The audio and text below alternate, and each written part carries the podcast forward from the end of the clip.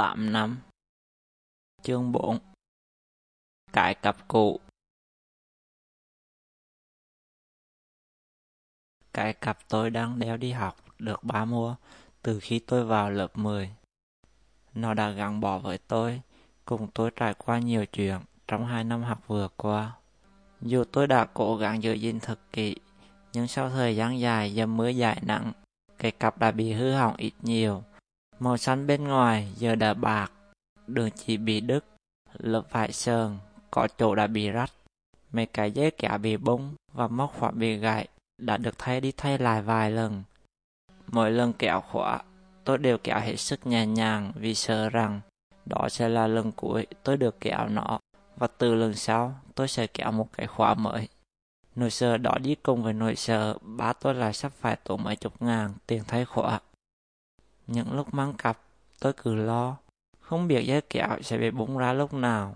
Nhất là lúc trời mưa, lỡ tôi đang đi dưới mưa mà không mang áo mưa, cái cặp bung ra đúng lúc đó là xong luôn. Cho nên tôi không dám mang nặng hay bỏ quá nhiều đồ trong cặp. Sau tuần học đầu tiên, tôi đã bỏ hết sách vở ở nhà vì không thể thầy cô yêu cầu phải đem theo. là như vậy sẽ giúp cặp nhẹ hơn và tôi cũng không phải mất công soạn sách. Đến giờ đi học, tôi chỉ cần bỏ vở của những môn có trong ngày hôm ấy vào cặp rồi sách đi. Lên trên lớp, tôi sẽ nhìn cả sách của thằng Phước. Nếu hắn quên đem thì cả hai đứa ngồi nghe giảng chay. Nhưng thứ con là trong cặp tôi, ngoài vợ còn có bút, thước, máy tính và một chai nước. Lẽ ra tôi không muốn đem theo nước vì sợ nặng cặp. Tôi định sẽ ra căng tin trường mua cho tiền, nhưng nghĩ tới nghĩ lui là thấy nó phí tiền quá. Mỗi lần mua nước, tôi chỉ uống được một chút.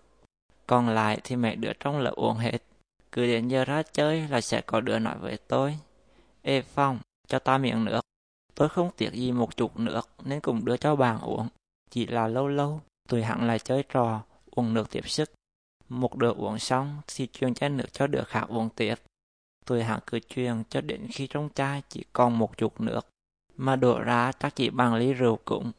Đối với tụi hẳn, tôi như nhà tài trợ cho trò chơi của tôi. Thấy tôi uống như vậy, tôi cũng tức lắm. Tôi tiếc 5 ngàn đã bỏ ra mua nước, nhưng không cho thì lại bị nói là kéo kiệt, sống ích kỷ. Vậy nên tôi bể nước từ nhà theo cho khỏe, đỡ phải tốn một khoản tiền mua nước, cũng vừa bảo vệ môi trường. Hơn nữa, bởi nước theo cũng giúp tôi bớt khổ. Phòng của lớp tôi nằm cách xa căng tin. Để tới được đó, tôi phải đi qua một dãy hành lang.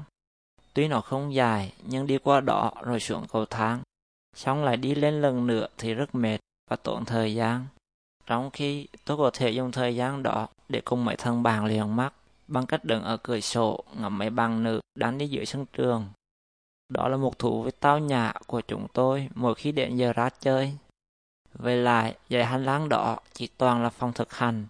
Không có phòng học nên ít người qua lại. Lúc trời mưa to, mấy cái cửa sổ trên hành lang không được đóng nên mưa tạt, gió thổi vào rất lạnh. Đi qua đó cứ như là cực hình. Ngoài nước, tôi còn hai bữa theo chuỗi để ăn. Lần đầu tiên thấy tôi ngồi lột chuỗi, mấy đứa xung quanh nói tôi sắp tiền hóa ngược về làm tôi ngộ không. Nếu làm khỉ mà vẫn còn cử động được thì tôi cũng muốn làm. Tôi đem theo chuỗi vì tôi hay bị hạ đường huyết. Mỗi lần bị như vậy, não tôi như bị rớt mạng, không thể suy nghĩ được gì cả. Mọi thứ cứ quay vòng vòng trước mắt. Cả người tôi không còn chút sức lực nào, tay chân không cử động nổi. Khi việc bài, tôi cố cầm chặt cái bút, nhưng tay cứ run run, không việc được. Tới cả làm việc đơn giản như thở, tôi cũng thấy rất khó khăn. Tôi không biết bao giờ mình sẽ bị hạ đường huyết, vì đó hoàn toàn là chuyện hên xui. Có những buổi sáng, tôi ăn nhiều, nhưng chỉ đến ngang 9 giờ là bị. Nhưng cũng có khi, tôi có thể cầm cự tới trưa chỉ với một ổ mì. Vì không biết, nên khi nào trong nhà có chuối, tôi đều đem theo một quả để phòng hờ. Dù trong nhà có nhiều trái cây, nhất là sau ngày rằm và mùng một nhưng tôi chỉ thích đem chuối. Nó dễ ăn và tôi không phải tốn công cắt gọt. Tôi không muốn trong lúc tôi đang cầm dao thải gọt tạo bị thầy giảm thị đi qua nhìn thấy rồi kêu tôi lên phòng thầy ăn. Ăn chuối cũng khỏe hơn ăn mấy trái khác là tôi không phải cầm ăn trực tiếp vì tay tôi bận và sợ bận tay. Kết thúc tuần học đầu tiên, tôi bước vào kỳ nghỉ lễ quốc khánh và sau đó là khai giảng. Buổi sáng ngày khai giảng, Tôi đến trường đúng giờ, nhưng không hiểu sao mọi người lại vào chỗ ngồi sớm quá. Lúc đến gần hàng của lớp tôi, tôi thấy thầy chủ nhiệm đang đứng cạnh đó nhìn mình. Thầy tôi ý tới, thầy hỏi tôi. Mọi người vô chỗ ngồi hết rồi, rằng em còn không đi nhanh lên. Dạ em mới ăn sáng xong, bụng còn no. Em sợ vận động mạnh dễ bị đau dạ dài dài. Giờ sinh hoạt cuối tuần đó, tôi bị thầy nhắc nhở trước lớp.